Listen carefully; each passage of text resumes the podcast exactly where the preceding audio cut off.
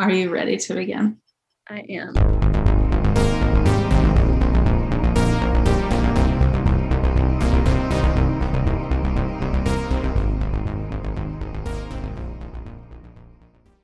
Hi.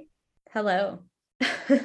this is Sad Girl Syllabus, a commentary on media through the ages. Each season we'll have a new syllabus to dive into. I'm Bethany. And I'm Mary. And we are two girls. Too sad.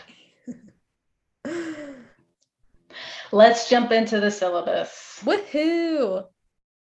Season three. We made it. I'm so excited. we made it. Happy 2022 for those listening in real time. Mm-hmm. Recently into 2022. Each episode, I'm surprised that we got here, that we made it. And uh, I'm surprised that we made it to 2022 as well. So, very excited to be here. you know, who knows what this next year will bring. Um, Mary, you sent me a text message a couple weeks ago about NASA um, hiring 24 theologians to form a think tank on aliens. Yeah, like what, how will we broach the public um, when we tell them that aliens exist, kind of thing? And, And uh, let's I guess- get these theologians to weigh in. And I also, I get, I mean, that seems like the uh, clickbaity headline, but I would hope that if NASA is forming a think tank around aliens, I would hope that it's like theologians plus like ethicists plus philosophers plus sociologists, you know, like I hope it's not just theologians. I don't know. The just the hiring of theologians makes me think like, oh, cult. Like, what's going on? Like, Oh. are we just looking about? Are we just thinking about cults and aliens, um, and alien worship, but not any of the other implications of like, what if other life exists? Um, Yeah. just Huh. cults. We're always this the sad girl syllabus podcast is always um on the pulse i've always got a finger on the pulse You know what? We'll record an episode, and then something will happen uh, Yeah. in larger society, and be like, what? It's yeah I mean, maybe NASA Oh. should hire us. I can see it on the new york post headline now nasa hires sad girl syllabus podcast hosts mary thompson and bethany taper to discuss the to make commentary yeah um it's like us and red scare podcast um um yeah and then uh, also speaking of things happening central to our themes elizabeth holmes found guilty yes. But she four wasn't- counts, Yeah. yeah but she had more stuff against her right she had more Yeah, than four like- counts against Yes, there are eleven. Um, okay yeah, eleven cr- crimes. I don't know how you term that. charges. Eleven charges. There we go. elizabeth holmes has done 11 crimes but she is only guilty of four I think she was like found guilty of four, found not guilty of three, oh, okay and then the other ones are TBD. oh hmm. Um, yeah. yeah.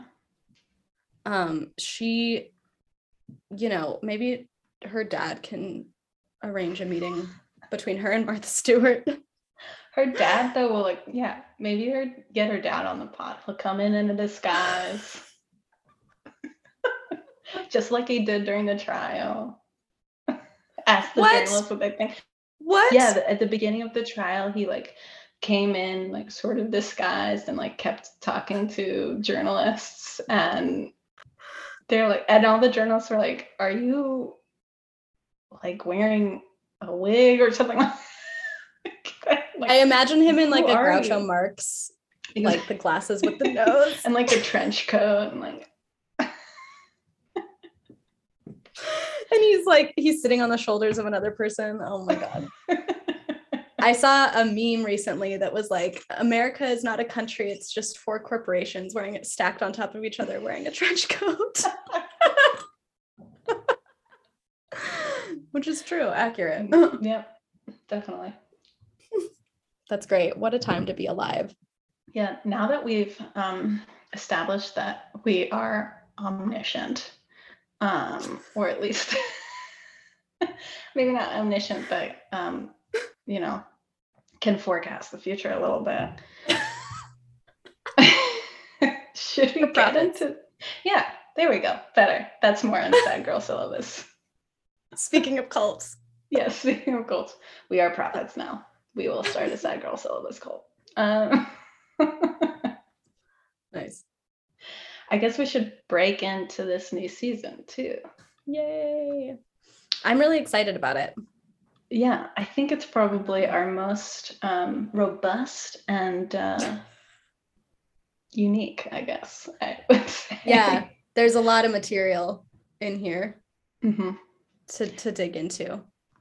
Yeah, so season three is um, the Tradwife Finishing School. Uh, which is examining uh, the sad wife trope that we see in fiction. And often the sad wife is the woman left behind during war, right? Um, that the woman who stays home while the man goes off to war. And we see it in countless, countless stories and war epics and movies nowadays. Um, yeah, and it's sort of like the idea of like a very patriarch culture that um, the woman's role during war is to be this um, both provider for the home, the constant at mm-hmm. home, the one who remains, um, while the men go off to nobly fight, I guess, for nation and home state. Uh, yeah. Yeah, it very much fits in with this um like uh I I sort of am thinking about it in terms of like as uh not printed but as literature um and like because it's not necessarily printed but these epics and stuff are also mm-hmm. transmitted orally but in literature and in like a cultural construction of society as you do that through epic poems and um, literature and and now in these modern times film. Um, you have this like uh, there's a constant structuring of like what men and women are supposed to do a constant structuring of roles that that people think that society has to uh, construct around.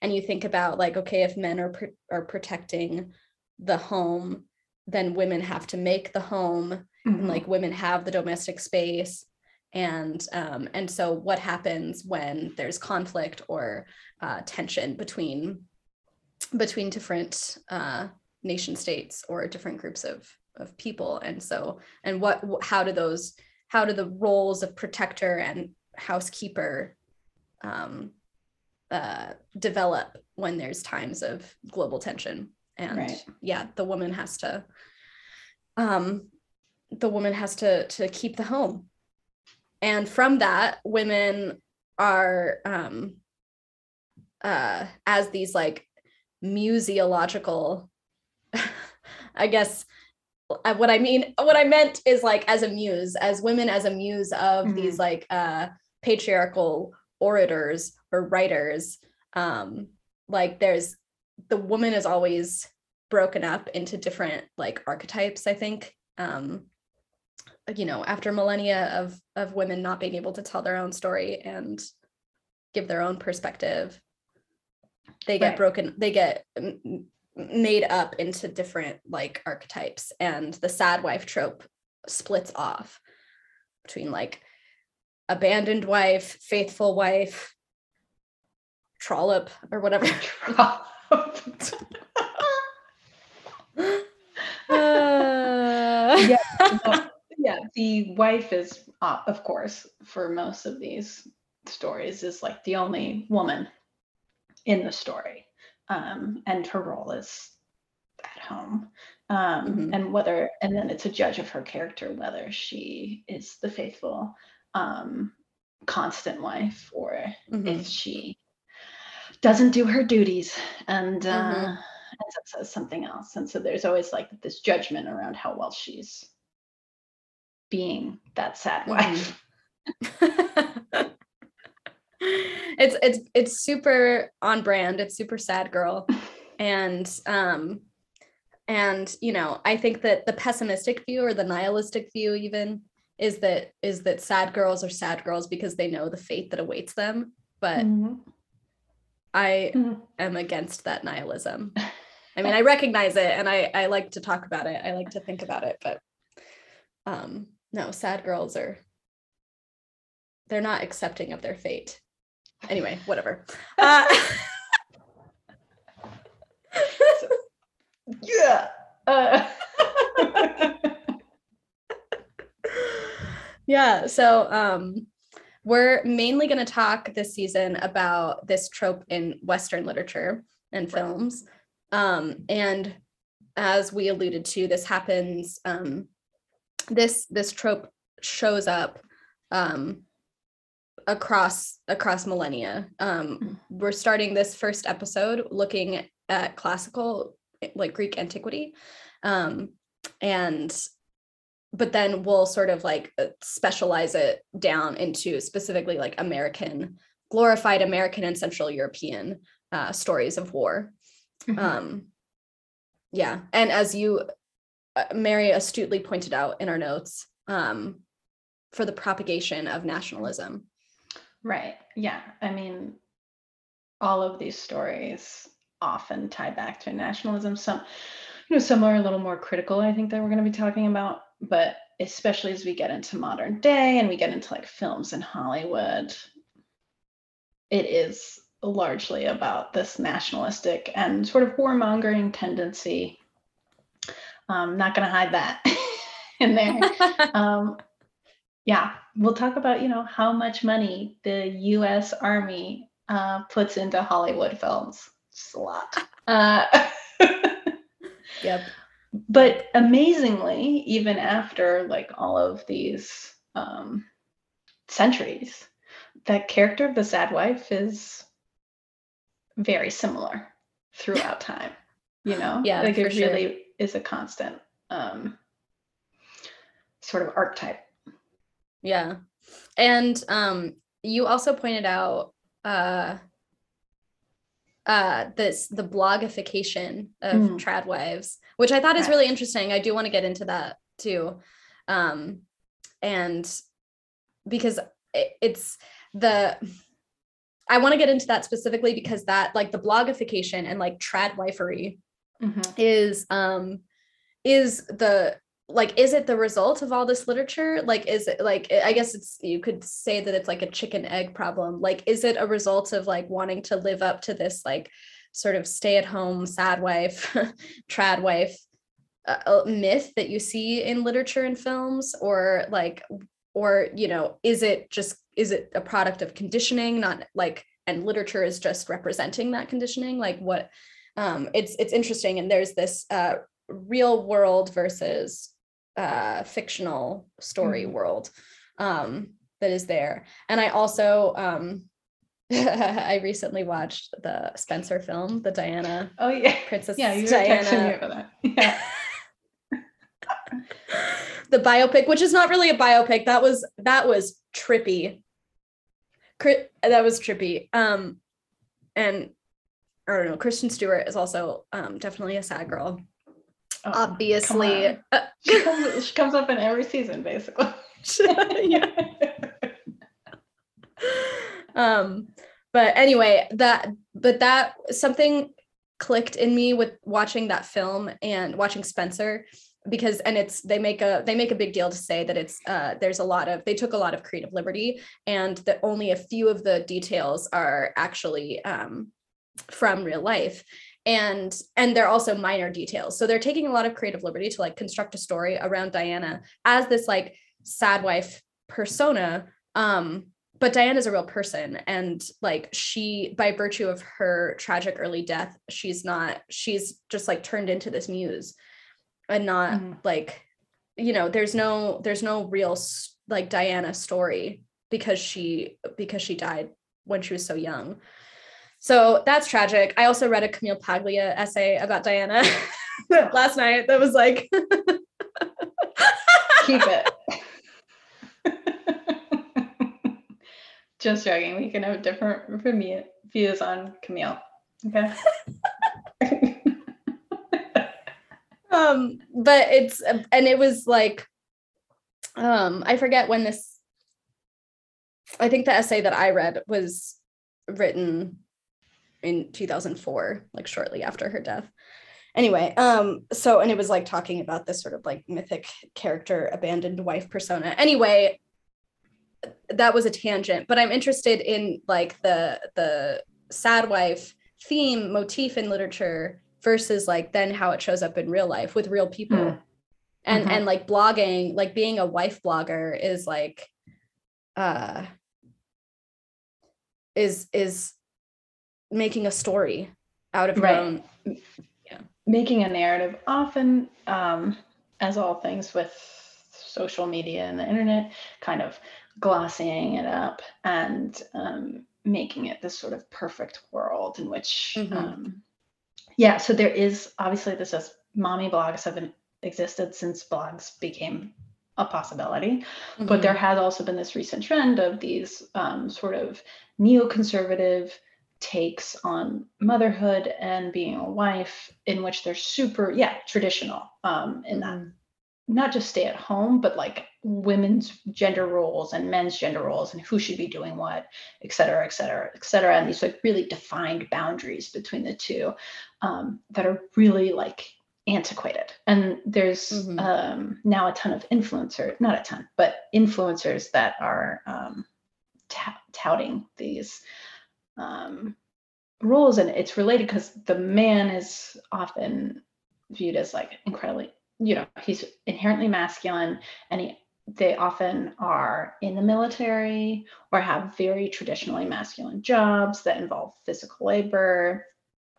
Um, so it's like becomes this like sad wife trope except in this reality she is the good wife who is very patient and mm-hmm. understanding mm-hmm. of the toll of the world on her very masculine husband.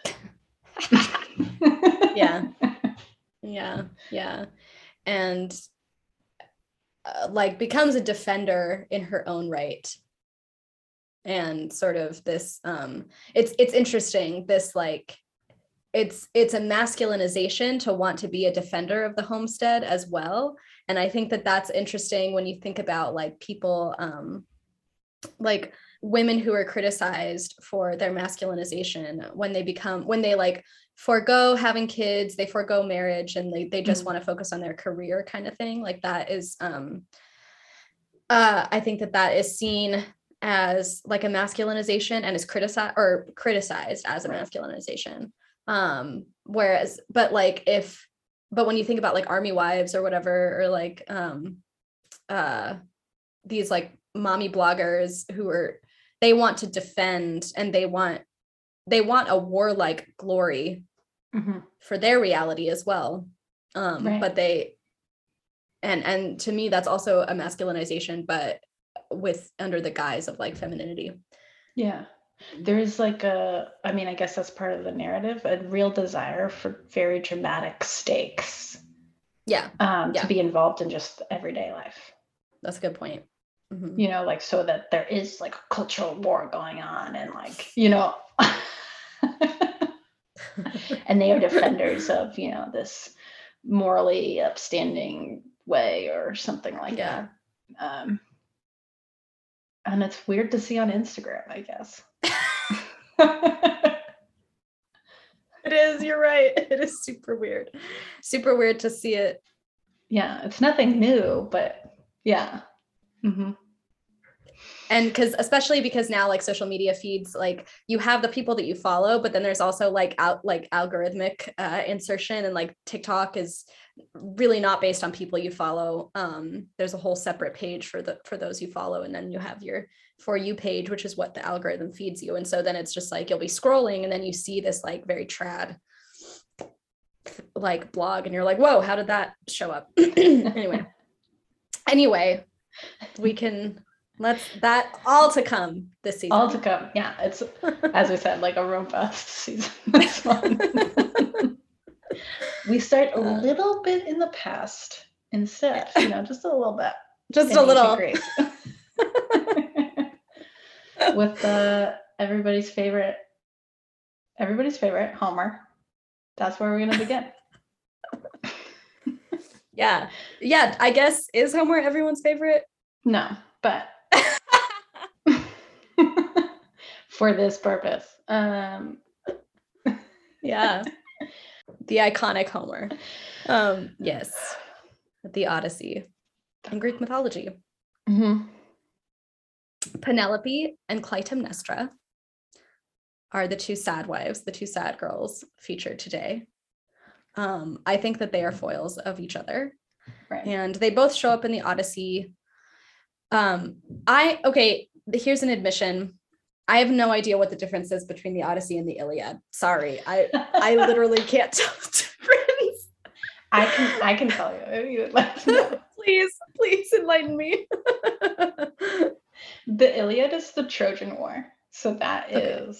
the beginnings and full most of the battle and uh-huh. and and the Odyssey is Odysseus who is in the Trojan War and his journey back home to Ithaca, which takes 10 Okay. fucking years. Yeah.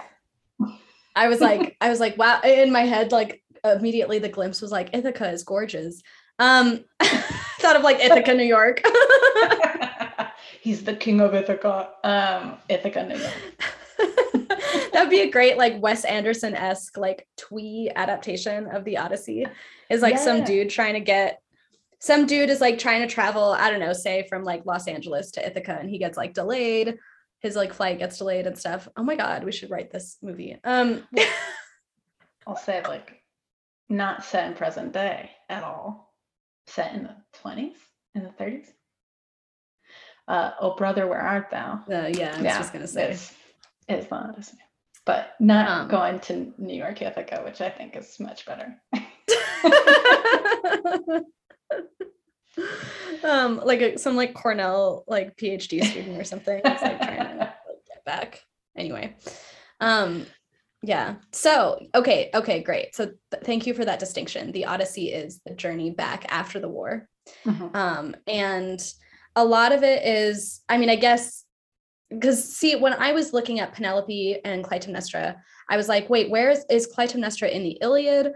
Is her story in the odyssey and so that's where i was like getting confused but i guess her story with agamemnon is also in the odyssey right I believe there's a bit of both. Uh, that is a great question of where, because it does get a little bit confusing where the split is. Um, but yeah, I believe that story is told in the Odyssey. Um, right.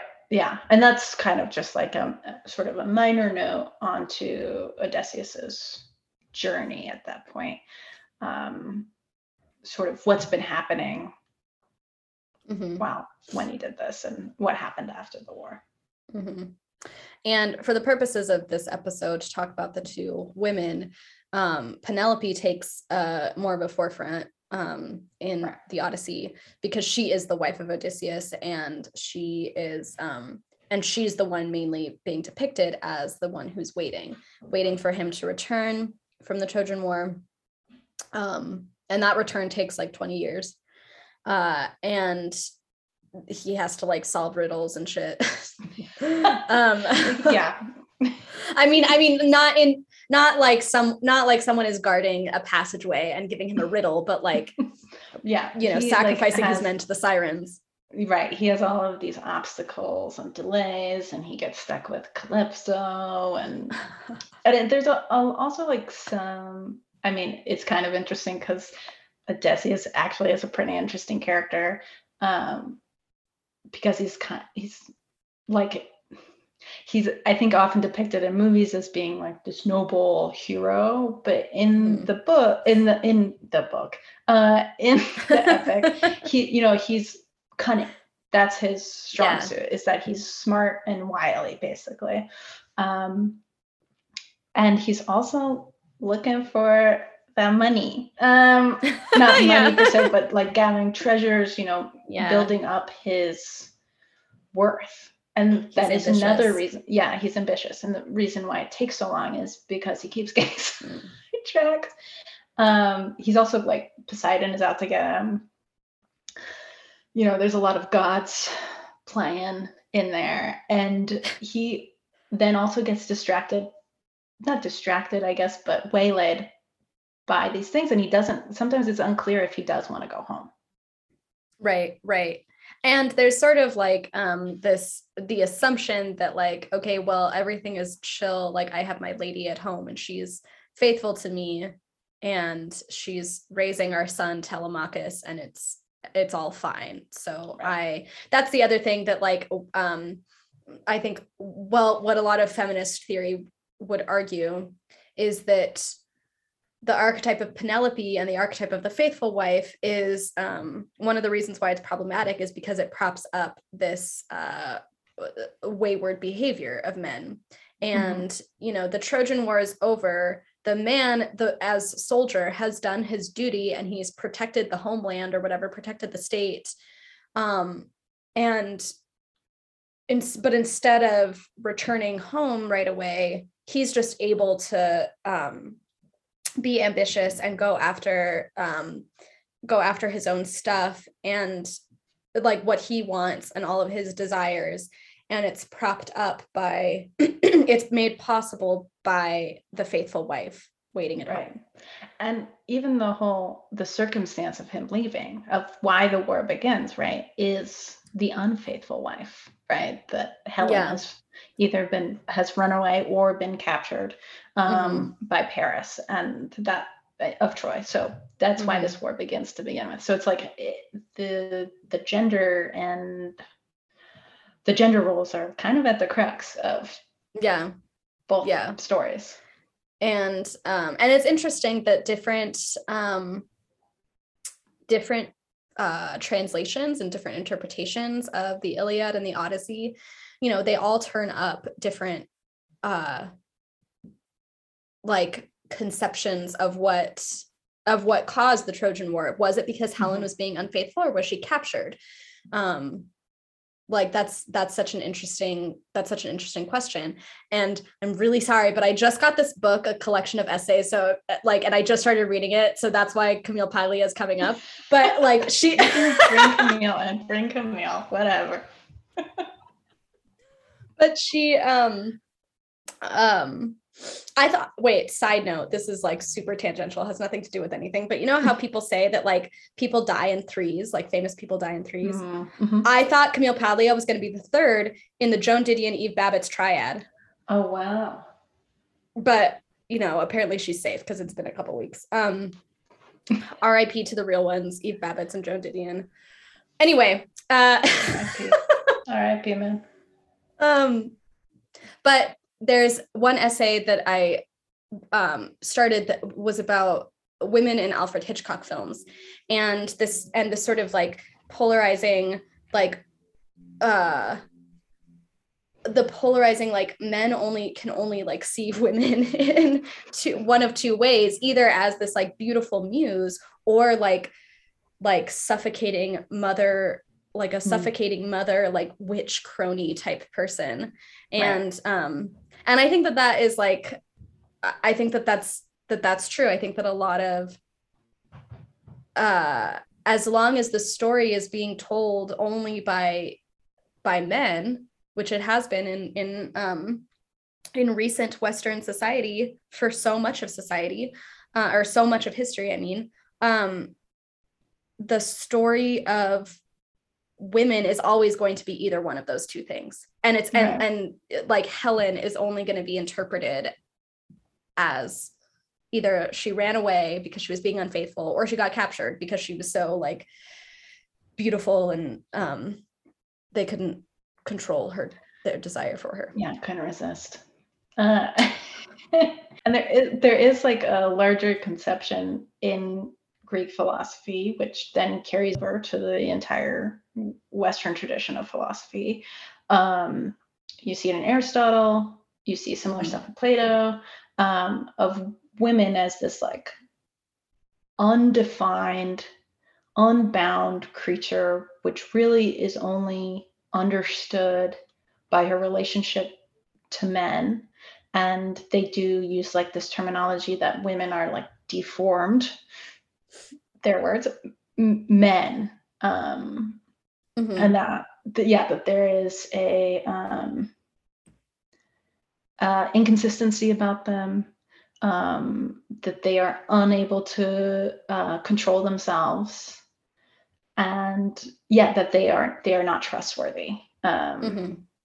and you then you so you see then penelope as like the great female because she controls herself and um, is is uh, reliable in the end. But there is Mhm. a question of like could a woman possibly do that? Um, but it doesn't matter what odysseus is doing who is sleeping with goddesses. Right right. All that matters is the epicness of his quest and his journey. Like it's just a is like he's he i mean men are afforded the bildungsroman Mhm. and i mean that the whole like bildungsroman j- like archetype and, and genre is built off of these male characters. Obviously women characters in literature can also have a bildungsroman and you can apply that same philosophy and that same analysis onto women. Um, but it's this it's a literary analysis that was first and foremost applied to men male characters. Um, and so you get uh it- yeah you get the like odysseus can can do whatever he wants.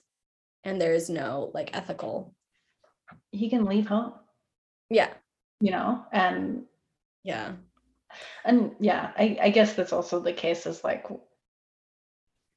i feel like these epics are interesting because obviously written in a time with a very different moral conception you know like and like what's bad what's good but also like the values of the society are very different right? That's like right. a huge part of the iliad is um tr- how you treat guests and being Right. hospitable as being like the greatest virtue of all. Um what i mean is the question of moral goodness in the iliad is completely defined by the the values of the society it was written in of course you know Right, right. And this is something that I wanted to to touch on for this episode as well, um, because, well, so okay, so Penelope in the Odyssey, she doesn't get as she's the forefront character in terms of in relation to Clytemnestra, but she's not. She's obviously like the story isn't being told about her; it's being told about her husband. But but Penelope in that story is she's known for her fidelity. She is known for like um hundreds of male suitors are coming to her asking for her hand in marriage or whatever you know uh wanting to take because also she's the queen and so they want to marry her so that they can be king and rule the land. Um and she waits she waits for odysseus. She clever she comes up with all these strategies to avoid marrying the suitors. Um and then also at the very end the sort of climax is odysseus finally returns home. He's disguised but she knows like and she she still tries to put him off but then she like figures out that it's him and um and reunites with him. And so um that's the only story that you see of penelope is is her fidelity.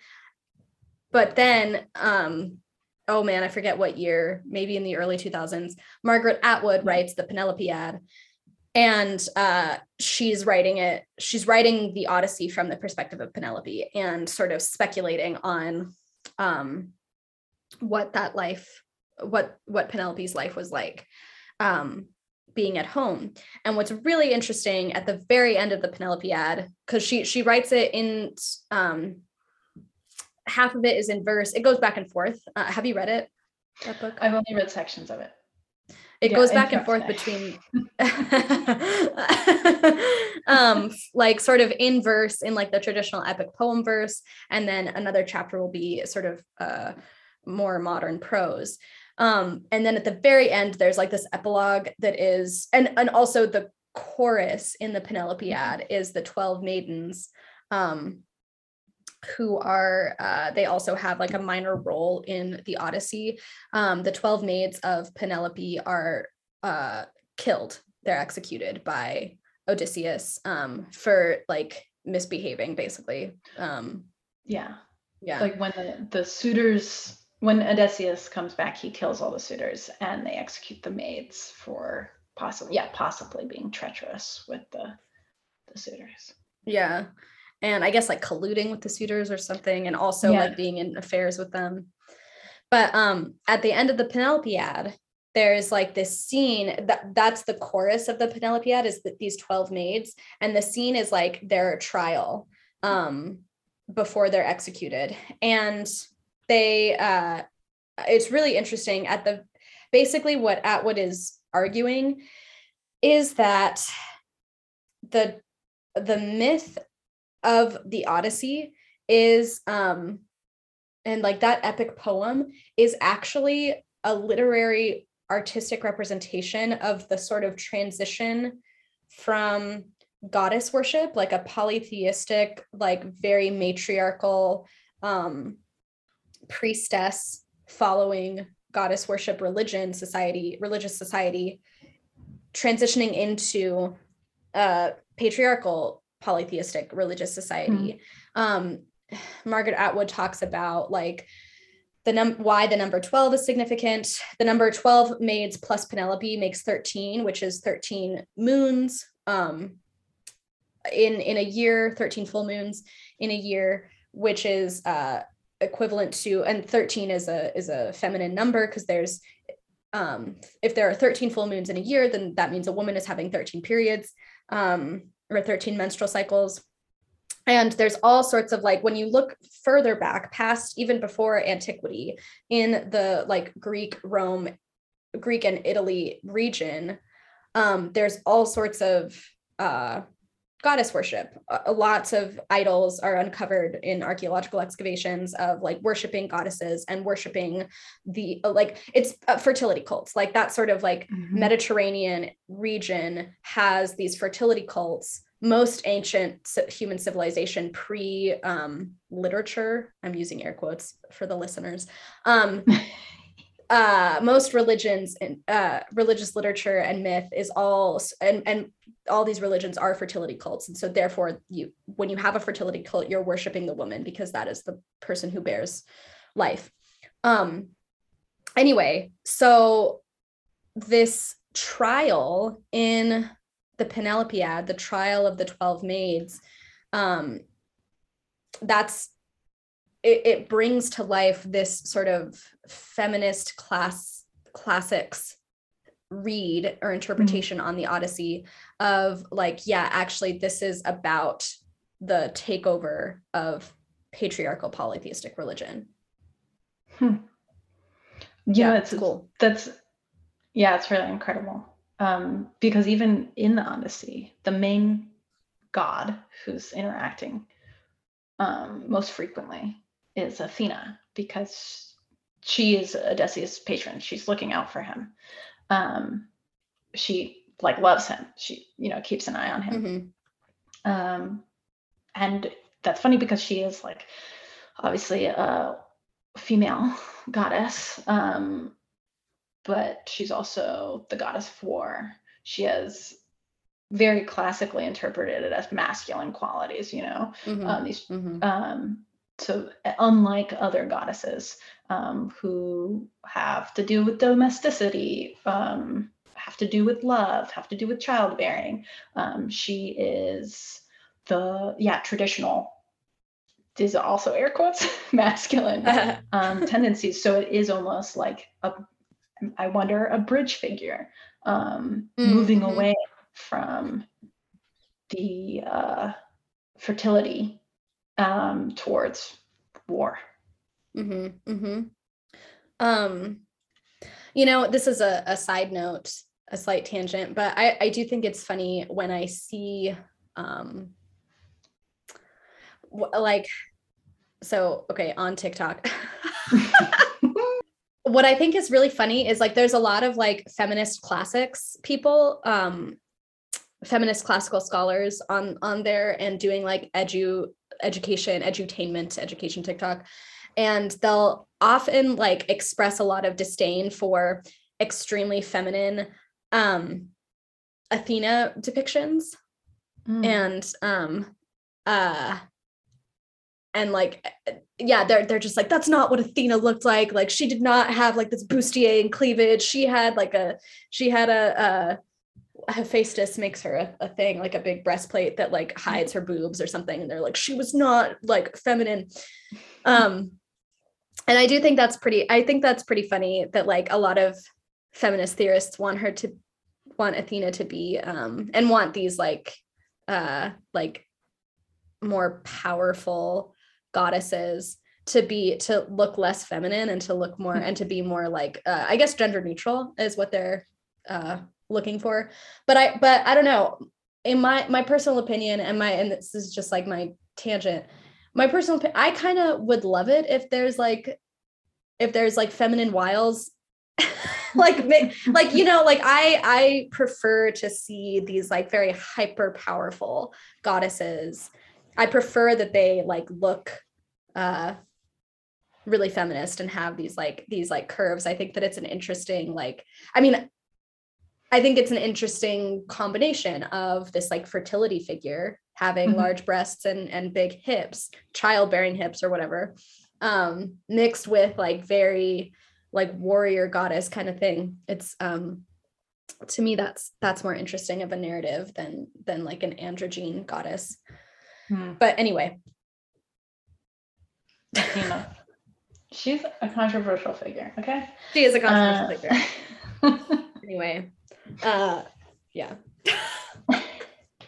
No but i you know i think that sometimes is left out of recent conversations of like the iliad is you know gods are very much a part of it. You know it's not just a story of one man. It's about a much larger um, belief system uh, view of the world you know like there it's not like we're like pulling out like one figure um, from these to draw from. It's this is very much a text that shows a lot about what the world homer was living in right?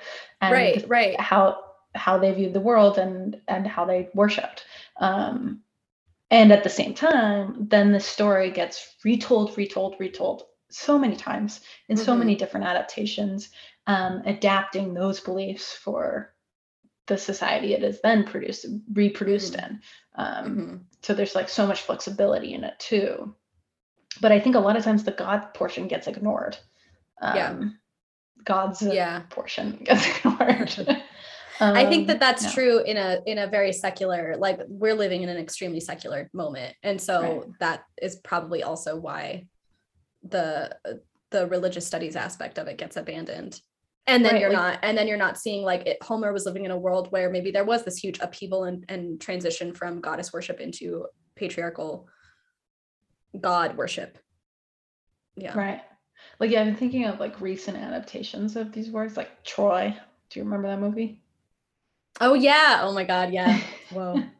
yeah, no gods in that. It's like very like we're not going to bring that into it at all. But it's yeah. a huge part of the story. Yeah. Yeah. Of why things happen, even uh-huh. you know, or why people act certain ways.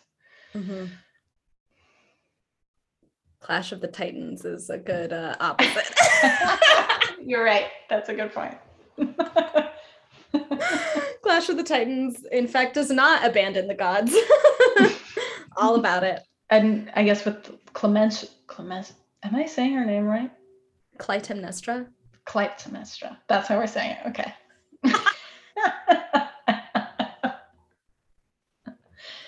Clytemnestra. Um, there is a also like a very much like living under the curse of the gods in that family. Yeah. So. Oh yeah, she she is hella cursed she's hella cursed. That whole that whole crew is over there. Uh, House of Atreus getting cursed. so much baby eating in that family. Yeah. Um, it made me think of like it made me think of what uh like how the trend now of like people eating their placenta. Oh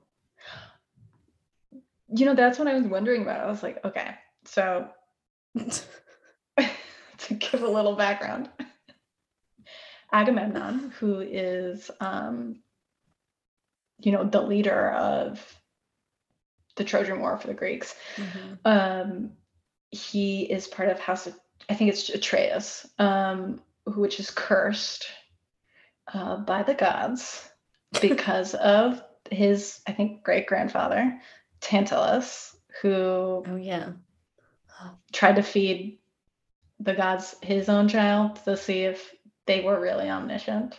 Um, and then also steals stuff from them like ambrosia. Anyway, so they're cursed. And there are multiple people in their family that end up either accidentally eating their own kid because someone killed them and cooked them and fed them to them, or about to eat their own kid, or have to sacrifice their own child, or whatever. Um, but all of the kid eating made me think I was like, is this like this is obviously the most taboo thing, right? In there, the greatest crime. That's how it's treated by the Greeks. Mhm. Um, because it happens all the time in Greek mythology, like constantly. Uh, and I just have to wonder if it was happening in real life. Like, where is this going? Why we, does it come up so much? Well, and it's interesting, like to think about, yeah, why why is it coming up so much? To me, the logical thing, but I mean, I'm not a classics scholar and I'm not an archaeologist, so uh, you know, this is take this with a fucking grain of salt.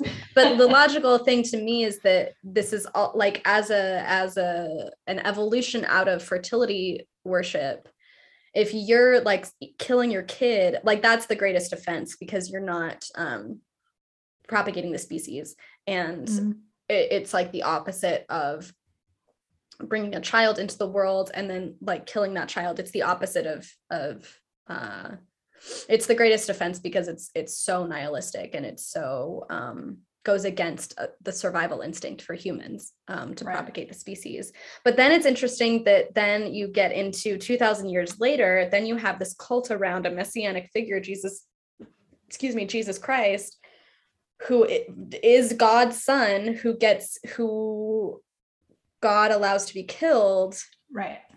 is also eaten jesus is also True. True. And even further, you know, in the same tradition, in the same tradition though, you got Abraham sacrificing Isaac because God told him to, and then God's like, just wanted to test you. Here's a um He's like, haha, just kidding. I just wanted to see if you would do it. and you did almost.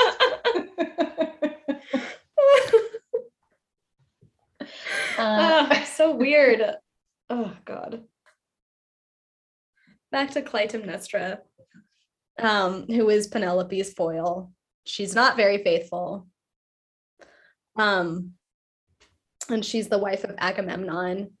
By marrying into Agamemnon's family, which she was forced into, according to some interpretations, she also gets cursed yeah. So it's like no wonder Clytemnestra is like running away all the time. Um, and like no wonder she's not faithful because she like was forced into this like uh cursed family. But um he's he's in the Trojan War. Uh while he is away or when he's returning from the Trojan War, he well, first of all, he can't even go first. So yeah, yeah. Clytemnestra is forced into marrying this family. Um, Agamemnon takes her as his wife. He kills her firstborn child with her first husband, um, who is who is I can't remember the name. Is Uh, anyway. No, sorry. This is later. Yeah, Sorry. it's so confusing. anyway, um, I don't know how classics majors do it. That's I wow.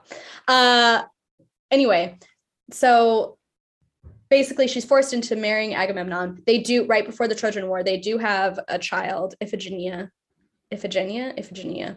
Um and a little daughter. Agamemnon tries to go fight the Trojan War. The weather is bad and they can't sail their boats to Troy. And so um and Agamemnon hears from the kid from the from the kids from the gods you need to sacrifice your kid and then we'll clear up the weather. So then he lies to Clytemnestra and says you're um like I'm going to take Iphigenia and marry her off to Achilles, but he doesn't. He ends up killing her. That sucks. Then he's off Yeah. fighting the Trojan War, and then he marries an, an the princess of Troy, Cassandra, and he returns, expecting Clytemnestra to have been this like faithful, or I mean, I'm projecting that, but you know, there's an expectation on Clytemnestra to have kept to have been the faithful wife um, while he's been away. But he shows up with another woman. First of all, shows up having killed their child. Second of all, shows up married with another woman, Cassandra, and Clytemnestra has taken a new, um, uh, uh, a new husband, Aegis, Aegisthus, Aegistus. Uh, and sorry, my ancient Greek is not. we expected it to be on point. Come on. Um, you don't know so Greek? we're all getting a crash course in it now with like Delta Omicron. Um, anyway, uh, and so, uh, but then Agamemnon is murdered by Clytemnestra and Aegisthus. So she is the opposite. yeah, she, she did not wait. And she is full of sort of rage. A quick side note is that my dad, I don't know if it's a joke or not, but said that he was contemplating naming me or my sister Iphigenia, which Oh. I would say is pretty rude.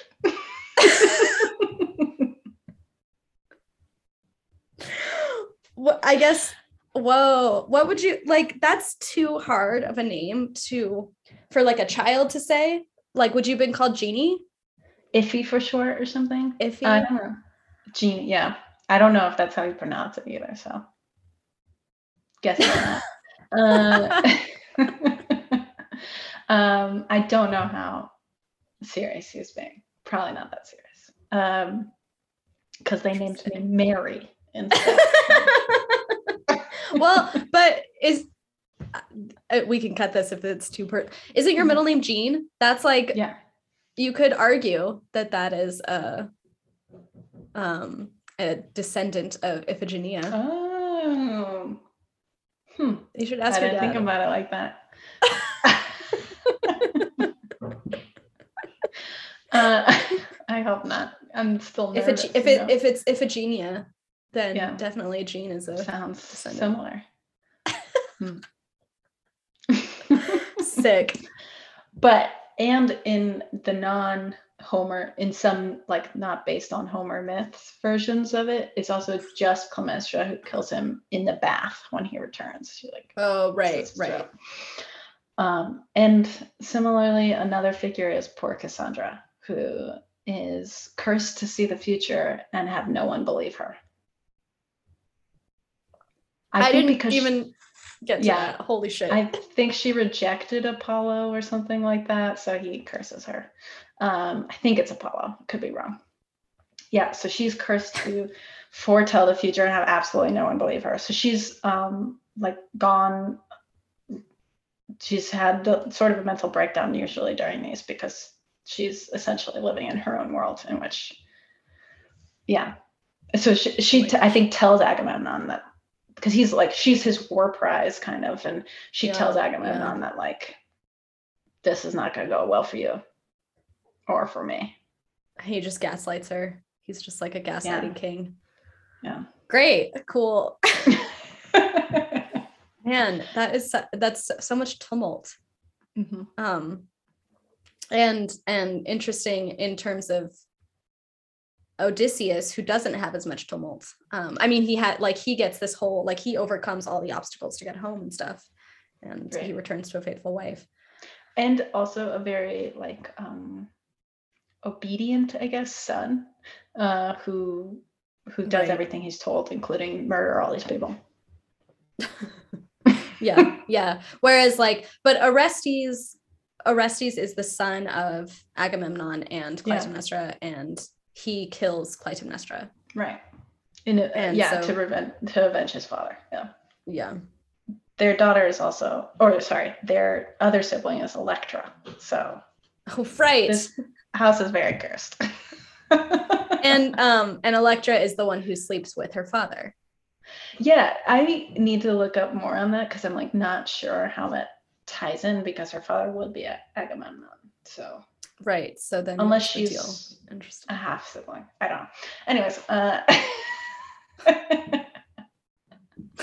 Oh man, we need a classic scholar on here. Uh I know. Help us. There's too much.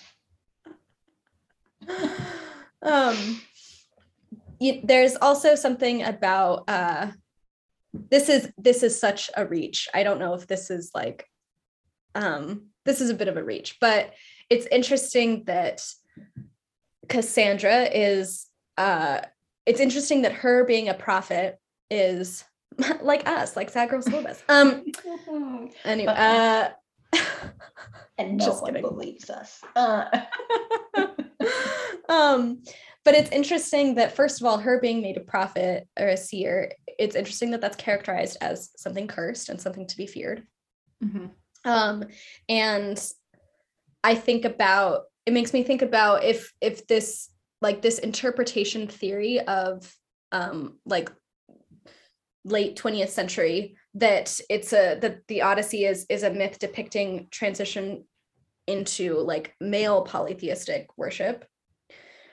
Interesting that like cassandra is could also be seen as like a remnant of these um high priestess Mhm. uh, religious leaders.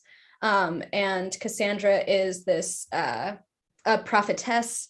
Um, she has these mystical powers, um, but no one believing her. I mean, that seems to me also like a like a rejection of priestess yeah, religion. Um, That's a- or yeah. priestess ruled religion. great point because then it, it nullifies the power. And in fact, Mhm. yeah, it makes it a curse um, Mhm. rather than a gift. And she's ostracized because of it, because she's viewed Mhm. as um, insane. Yeah, yeah. And you see, and that's like so much of um, I mean, you don't see it now necessarily because like because of new age, new agey thought is so prevalent and popular right now, but like, you know, people, astrologers who are or like witchcraft, like w- these uh um these sort of earth-based uh these science it, truly science-based magic like astrology is science of the stars but it's rejected for a more mathematical based um, astronomy Hmm. measuring the stars not for the not for the effect or- that they have on future events but measured just for like in, in terms of like physics and using using physics and math to to um, talk about and and put a framework on the stars. Um, but i think that that like I- just think that that's interesting another interesting parallel of like cassandra being a seer being not like not being believed and then there's also as a result of um secularism uh or not even secularism but just like a, a, this this prevalent popularity of male mathematicians or just mathematicians in general like um and and wanting to to follow the math or follow like science rather than astrology i don't know Well, and also with the Greeks too, right? It's you have the beginnings of a lot of that thought of both schools, and they're Yeah. not separate for them. right right That they're happening simultaneously together, like those those beginnings. hmm hmm And I think that there's um again, I wish I knew more on this subject to like speak with a little bit more like authority or whatever, but I also think that there's a lot of like pr- prior to antiquity um uh as seen with like the great pyramids as seen with huge megalithic uh temples and megalithic sculptures that have such a relationship to the stars. And and um you know like the pyramids line up with um Sirius, which is considered the sun of the other solar system, like our neighbor solar system. And you know, there's so much um there is so much astrological and astronomical uh uh research being done prior to antiquity in ancient human civilization. I mean, at the end, like, you know, what are you going to do when you don't have TV and Wi-Fi? You look at the stars. Um, Right. you just literally have all the time in the world to just watch the stars. Uh, but but yeah, there's there's so much of like star gazing and star worshiping and so much observation of celestial realm the celestial realm. And then in ancient greece is when it starts to become a little bit more rooted in math and geometry. Yeah. And and that is a big cultural transition yeah and then it, yeah there's a marketed split that they have to become separate and that they're two poles rather than something that informs the other. Overall and it's interesting in the iliad because there is a lot of you know interfere interference and and there's a lot of fate right? Like things are destined to happen and also the gods are interfering and making things happen. Um so it's kind of curious if like are these things predestined? Um are they uh, what is the concept of free will here? And and how does that mold then characterizations like penelope? Like mm-hmm. Mm-hmm. is she predestined to be this kind of wife? Same with Clytemnestra whose house is cursed. Like is that predest- predestined the choices and things she does? Um but then later you know later we get these retellings of the stories and it's not you know it's more secularized there isn't fate there isn't gods interfering i'm like specifically and we can talk more about the story later i guess um, but um, thinking of probably like i guess the most famous retelling of the odyssey which is ulysses by james joyce mm-hmm. and mm-hmm. that story is told you know it's the whole novel happens in one day and it's the day that leopold bloom who's odysseus for this um, his wife is going to cheat on him Mm-hmm. And that's hmm. the yeah. plot of the story is him walking yeah. around Dublin trying to like avoid it basically. Um, yeah. Uh, so like it's interesting how the autonomy shifts in that, which is like the right, that's the modern novel, right? Mm-hmm, um, mm-hmm. and you know the prototype of modernism um, and then yeah it's interesting how action and choice is fronted there versus this because in some ways again it is like there's really nothing anyone can do um, in that right. story like it's going to happen he knows it's going to happen but then oh man now i'm just like stuck in my own head about being like, okay, what if Ulysses, what if there was an adaptation of Ulysses written from the point of view of his wife? well, there kind of is. Oh, really? Not really, but in res- it's a response to. Sorry, I guess okay. it's not at all sure. Ulysses, but uh, Mrs. Dalloway is written in response to um, Ulysses because it also happens in a day. It's from the perspective of a wife. Um, and she like there isn't an affair involved but she does think back to um, this relationship that she had with a woman back in her youth and like interesting i didn't know that about miss Dalloway. Yeah. huh and it's a much shorter book virginia woolf is like fuck this no one needs to read like several hundred pages. Because how long is Ulysses? It's like 400 oh, pages, right? It's longer than that. Um, let me see how it's so long. Oh my god, it's 730 pages long. Jesus, that's like how long Anna Karenina is. Right. Another yeah. sad wife. Um, definitely sad wife. Anna is a very sad wife. She's so sad. Oh my god. Um, but yeah, it's funny because Virginia Woolf is like, no one needs uh, over 700 pages of a man like freaking out about his cheating wife. I She's think like, that just... she was like, uh, I guess it's like interesting, but like, did we need to go that long? Seems like a little overindulgent. I mean, I think we've kind of gone through our our like major yeah points and major notes. Um, I guess it's just that like from here out into the other episodes this season, we're kind of following those Penelopes, um, those Clytemnestras around into different uh, war times uh, and in between war times in Yeah. the U.S.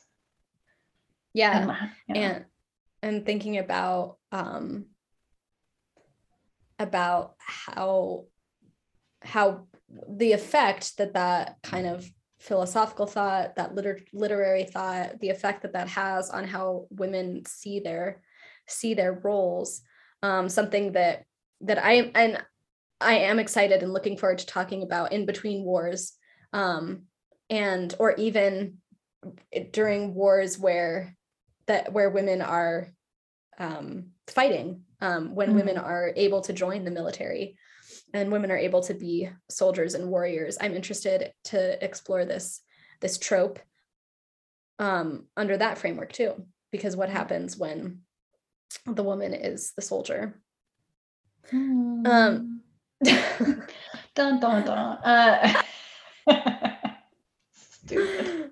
oh that's this question that you had in, in the notes like how does penelope, penelope stay the same Right.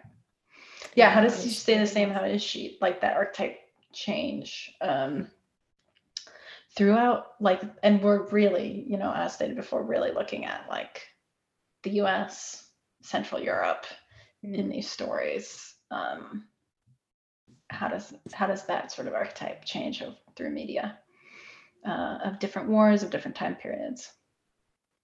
yeah cool well i'm looking forward to it Me too. Thanks for listening. Tune in next time.